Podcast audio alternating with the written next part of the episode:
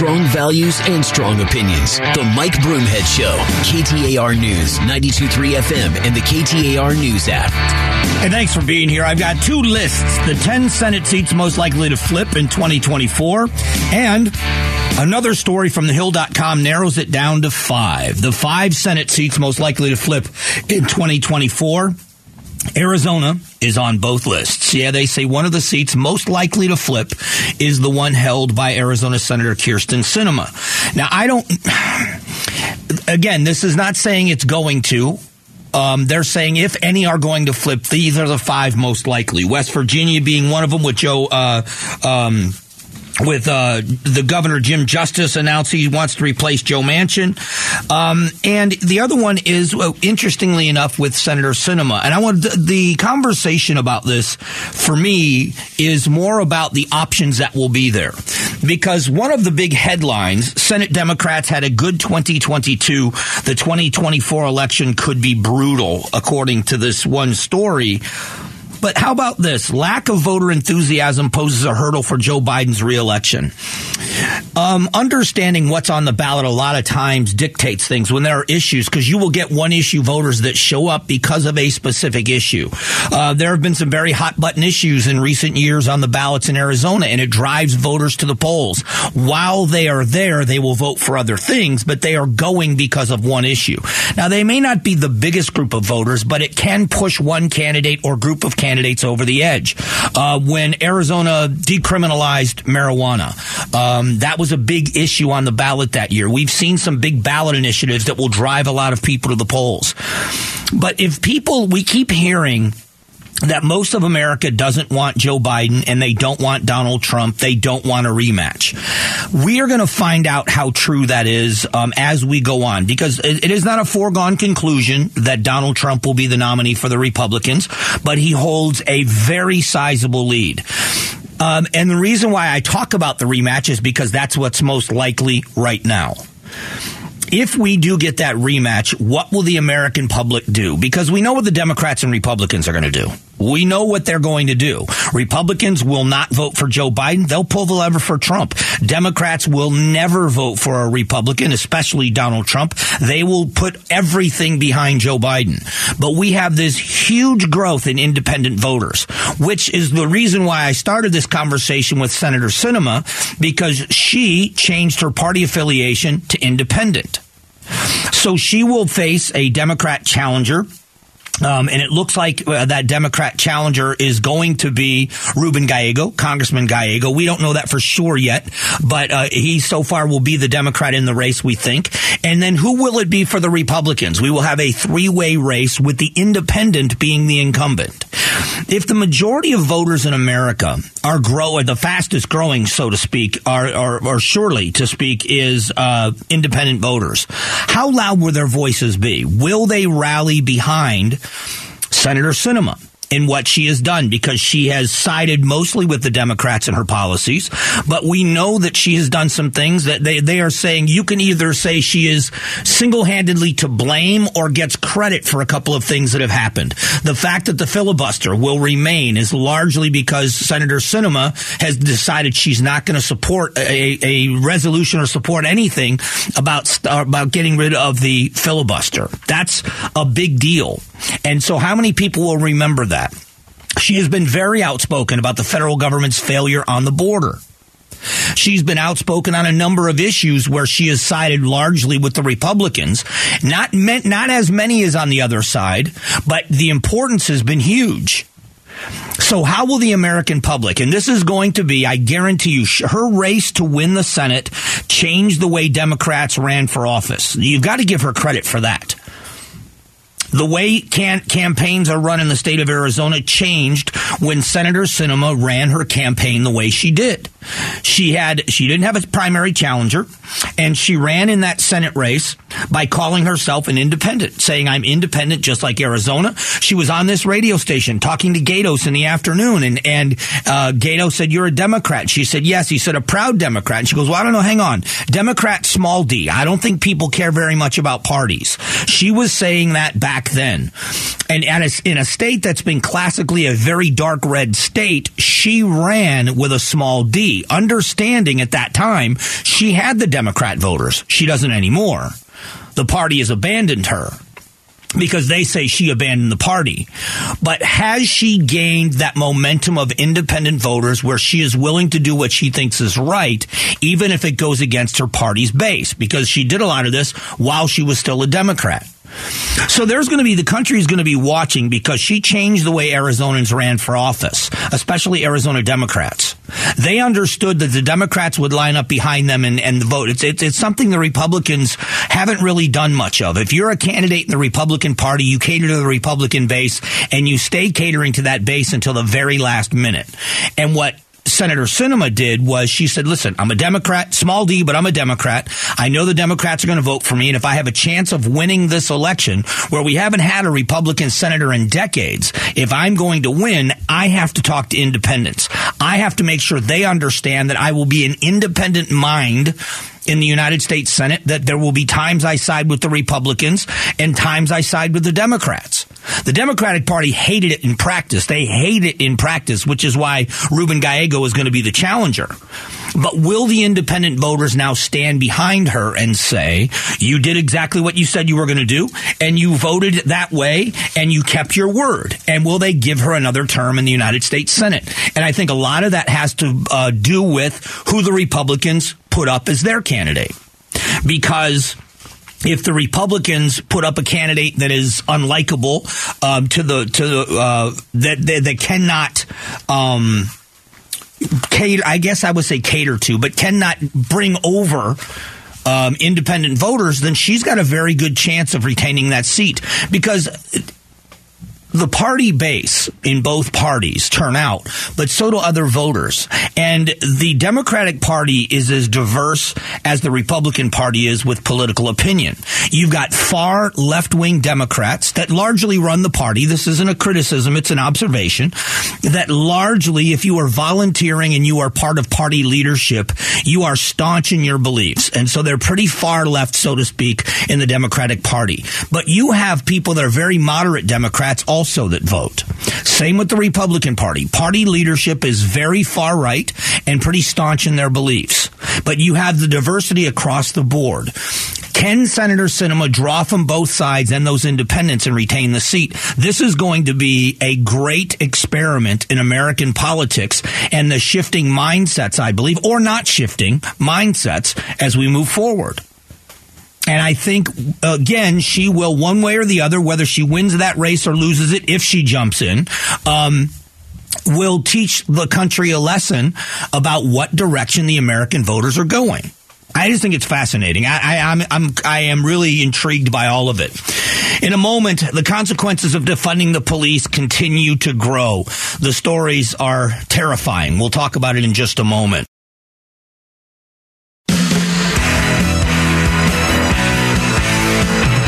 Strong values and strong opinions. The Mike Broomhead Show. KTAR News, 92.3 FM, and the KTAR News app. Hey, thanks so much for being here. You have an opportunity to win a $100 Amazon gift card by sending us pictures of your cool pet. Send us a photo with your pet. You can win a KTAR Paw Pick contest.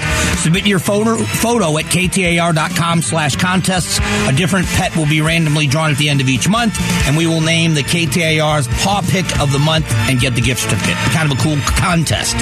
Um, as we went to break, I talked about the consequences of defunding the police.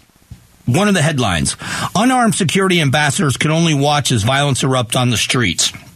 West Hollywood, California, they showed fights in the streets. One guy kicking off another guy's side view mirror, then the two of them brawling in the street while these unarmed security ambassadors are standing by and watching what's going on, helpless to do anything about it. Um, we are seeing more and more of this attitude toward policing. Now, uh, you know, no one is in favor of police brutality. No one is in favor of any of that. But what we do need to know is that the people out there that have absolutely no respect for property or human life or anything like that, they need to understand that there are severe punishments because what you are going to start seeing a lot more of are these stand your ground situations and deadly interactions between criminals and people that didn't have to turn deadly. And it's going to happen. Um, from bad to worse, student misbehavior rises further since the rever- uh, return of in-person classes.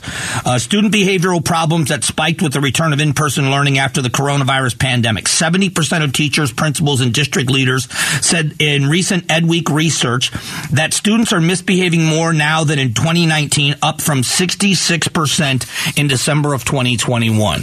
Well, uh, that also has a lot to do with you look at the Phoenix Union High School District, and I am working on a lot of things and what's going on in Phoenix. I live in Phoenix. I love Phoenix. I want the children in Phoenix to have a safe environment in which to learn. We're going to talk more about schools later on in the show and what's happening in our school system.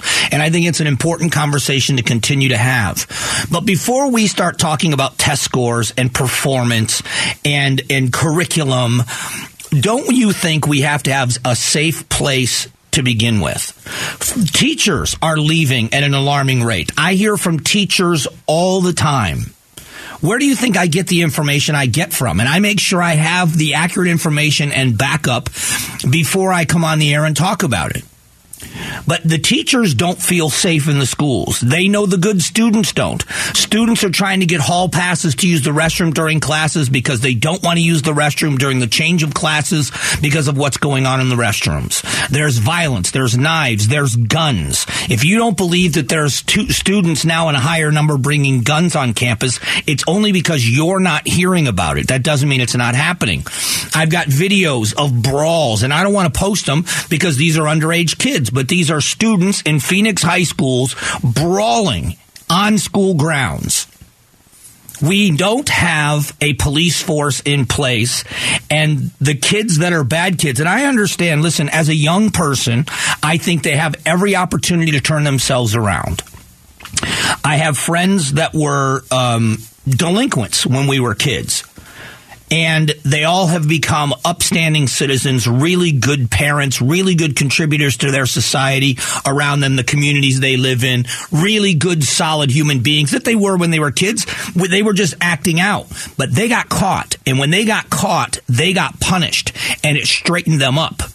They learned the hard way at a young age so they didn't have to learn it when they were adults. We aren't seeing a lot of that anymore.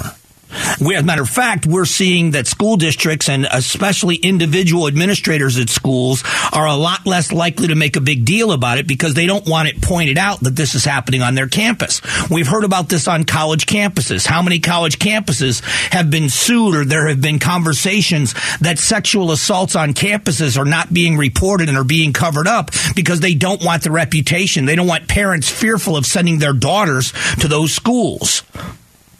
Well, what we are doing by hiding a problem in our school districts and by not doing this is such a ridiculous thing that happened in Phoenix. They tabled a vote there is so much attention being paid to the city of Phoenix recently um, that they tabled a vote. I want you to think about this. The school board had an opportunity to use state money, which being made was being made available to them, to get school resource officers back on campuses. They tabled the vote because they're not sure whether or not they want armed police officers on their campuses. And when you see the violence that takes place, the intimidation, the drug dealing, bags of fentanyl on high school campuses, it's no wonder kids can't learn. Lack of authority and enforcement leads to a rise in crime because people that have the criminal mindset are predators and they know when the prey is vulnerable. And that's exactly what's happening. And we are the adults. We should be dictating to these school boards what we want done. And if they're not going to do the will of the majority, then we should vote them off and replace them with someone else. It's that simple. I think more and more parents, and we're going to talk about this later, later on in the show, more and more parents are paying very close attention to what's happening at the school levels now based on what they saw in online learning. And I don't think it's going away. I think you are going to see some of these school boards that they've been comfortable in their positions and making decisions that are not in the best interest of kids. You're going to see that change. You're going to see that change. And I hope it doesn't take a tragedy for it to happen either. But we're going to see some changes. Coming up in a moment, um, are gas prices beginning to fall around the country, and how are they being affected in Arizona? We'll talk economy next.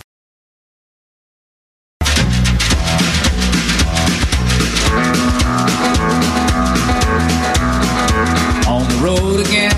Strong values and strong opinions. The Mike Broomhead Show. KTAR News, 92.3 FM, and the KTAR News app. With my friend. I can't wait to get on the road again. On the road again. Going places that I Julia, did you just tell me that Willie Nelson's 90 today? Is his birthday today? Or the other day, this weekend? I can't wait to get on Yeah, over the weekend. Oh, him and Keith Richards are going to live forever. They are going to live forever. Uh, good for him. Music legacy. Yeah, yeah. Well, more than just music. He has a different kind of legacy with a lot of people too. There is a. Uh, I don't know if you ever heard the great song by uh, by um, Toby Keith, "Weed with Willie." Um, it is one of the funniest songs I've ever heard. Um, thanks for being here, everyone. Um, happy Monday. Um, I'm looking at the AAA gas price index. It's interesting. Nationally, the national average is 361, and it's gone down a little bit. It's been going down over the recent days. Here in the state of Arizona, we are in the opposite path. Our state average is four dollars seventy cents, and uh, you know seventy seven zero four, and it's going up. As a matter of fact, uh, a week ago it was four sixty nine.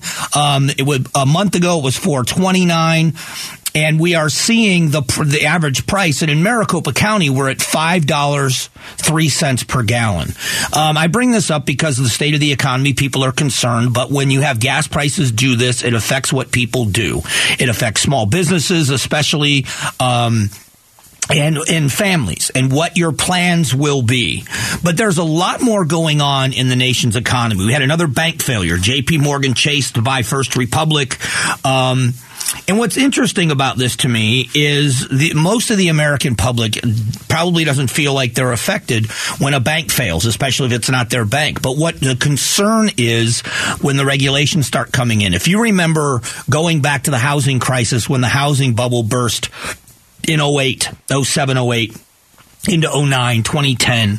Um, they had state and income loans, and the mortgage industry changed. A lot of the regulations changed in the years that followed, and uh, it, it, it's just a different world now in order to get a mortgage. And uh, it isn't just about interest rates; it's about qualifications, and more and more people wanting to make sure they can qualify to buy a home as prices continue to climb and climb and climb. And um, so you and what is going to happen now? Banks, whether it's self-imposed or it's a regulation that's imposed on them, money is going to become more and more scarce for businesses. That is a very difficult and scary place for a business to be in. Um, I've, if you've ever been in that situation where you get a notification from your credit card company, um, I just had a credit card of mine closed because I never used it. So they sent me a notification and they said, "Hey, if you don't use your card, we're going to close your account." And I just thought, let them close it. I don't use that card. Let them close it. I've got plenty of credit cards if I need it, which thank God I don't very often, but I have them available if I need them. Didn't need this one, so the account closed. But then I got a notification from one of the cards that I do use that my limit was being increased. And, you know, so that gave me more available credit, which I don't need, but it's there if I need it. When you're a business and you have a line of credit that you use, just like individuals, but if you have a line of credit as a business owner that you use because of the length of time it takes to get paid by a supplier, you understand you've got to pay your employees. You wait to get paid. That's an agreement you make with a, with a general contractor. You know, when they say we are net 30 or we are net 90 or whatever it is, there are some companies that are net 120 days. You have already eaten those expenses. And there are a lot of companies that can't eat that, that cost. So they use a line of credit to pay that and they pay it off when the big checks come in. And that's how they build up capital. So you are going to see a lot of companies in very precarious positions. I want you to, I want to get, I would love to be able to see the faces of people when we talk about this next story. Uh, Washington, D.C. Um, uh, thanks to a backroom deal, House members can now claim automatic reimbursements of $258 a night for lodging expenses and $79 a day for meal, meals in D.C., even if they don't spend a dime. But though House members can pocket up to $34,000 a year in additional tax dollars, it's not a pay raise because the politicians are entitled to use false labels for everything they do. Um, members of Congress are whining that they receive only $174,000 a year, more than triple the average U.S. salary and higher pay than 93% of Americans' pockets. Um, it's a part-time job. The House of Representatives will be in session just 117 days this year. Um, AOC, Alexandria Ocasio Cortez, said uh, Congress structures itself to exclude and push out a few working class people and that who do get elected. Um, so now they're going to be able to be able to claim more and pocket more tax dollars. I wonder if America even cares. I, re- I really do. I wonder if America listens to that and just rolls their eyes. That's just that's that's Congress. Just how people are. I wonder if we're going to be able to see if it is going to be made public um, how much of that money will actually be um, claimed, and if we'll be able to see it from each individual member of the House. It will be fascinating. Another $34,000. Even if they don't spend the money, they can claim the money. I, am just, it is, this is where people get very frustrated because you hear about people, the, the phrase is people serve in Congress. Some of the leaders are real servant leaders. As a matter of fact, I was at an event with um, Arizona Congressman Eli Crane recently, and that was how I introduced him was as a servant leader because I, and I don't know him very well, but the people that I do know that know him, that's how they describe him. Somebody that wants to go there and kind of do the will of the people. And we would hope everybody would do that. It, you end up getting people that believe they are in charge. Well, that's because of the way we vote. We don't hold people accountable. So we're looking at the, the, the state's economy the federal government is implementing tax increases, and they say it's only on the wealthiest, but those are the job creators that are also getting hammered by this expense with inflation and with the trying to fight it off by raising interest rates. And we are condoning this and it's pitting you against me and me against you instead of us with a healthy suspicion of Congress. Again, they're raising taxes and raising their pay. They're raising taxes on what they say are the wealthiest. They are employing tens of thousands of new people at the IRS to go fine tooth comb more people's tax returns. And they're inefficient at best. And I, that's one of the reasons why I am a small government advocate. And I just think we always should be. In a moment, why would a school board member in the West Valley encourage parents to remove their children from public schools? I'll give you details on this coming up here in just a moment.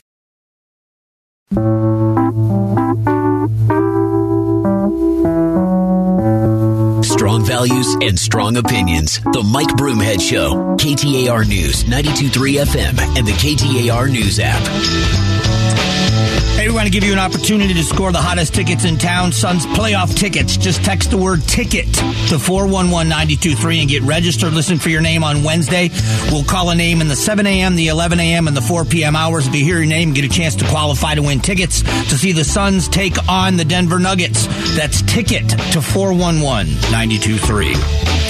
So, a Peoria school board member is advising parents to pull their kids from public schools. This is from AZ Family Story, and uh, this is talking about the advising of parents to leave the school system. This is not what I want to see for our district. This saddens me. God is not blessing this district. That's Peoria Unified School Board member Rebecca Hill at the end of the meeting late last night. She advised parents to use school vouchers to pull their kids out of public schools and find other ways to educate them. This is still the uh, the transgender issue that's going on in schools. I, I just, I'll be honest. I, I I have asked this question and I mean it sincerely. Why do adults um, want so desperately to talk to other people's children about sexuality? That's it. it. This is what this all has to do with. The restroom issue is a ridiculous issue to be fighting over.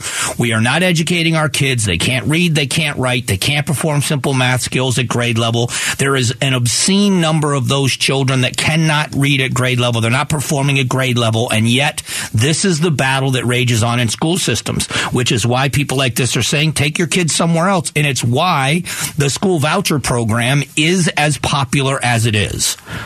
There is no uh, there is no other place in our lives where we would allow some other adult to discuss these topics with our children.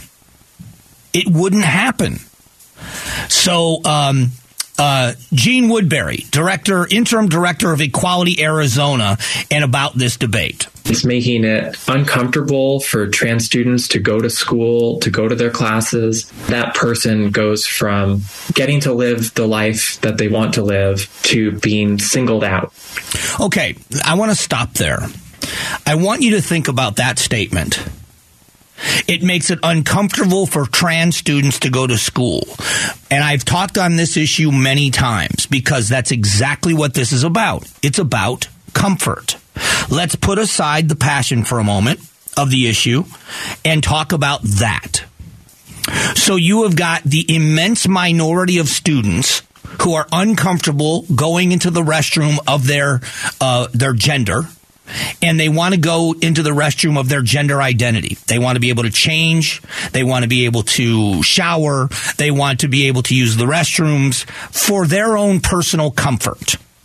What about the comfort of the overwhelming rest of those students? The idea that I am saying, and anybody that knows me, this is the problem. If you know me, hopefully if you know me you understand i'm not a vindictive person um, i'm not i'm not hateful on any level but by virtue of me saying that this is about comfort and speaking out against transgender restrooms or whatever you want to call this, I'm a bigot. I'm a transphobe. And that's not the case at all. We are arguing about comfort to the level that we are changing sports and the outcome of girls' sports. We are changing schools. We are changing everything about who we are. We are redefining gender. We are redefining it to suit the desire and the comfort of someone else. In the end, we are acting like the children instead of telling the children it's time for you to start acting like an adult. I have a deep amount of understanding for someone that is going through an identity crisis of any kind, whether it's sexual identity, gender identity, whatever it is. It's a difficult time in a child's life. We all were confused by some things in our childhood.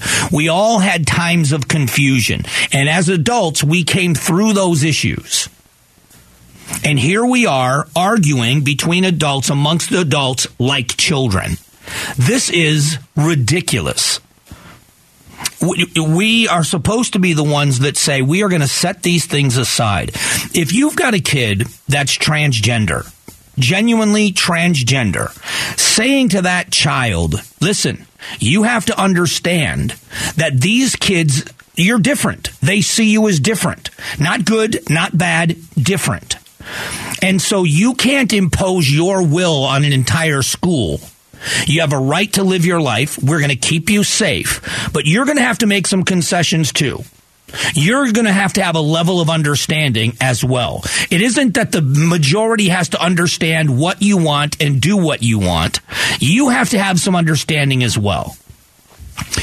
Um, here's what one of the parents had to say um, from the West Valley and what the real issue is. It's not so much trans a transgender student being a threat to females. It's the access of males.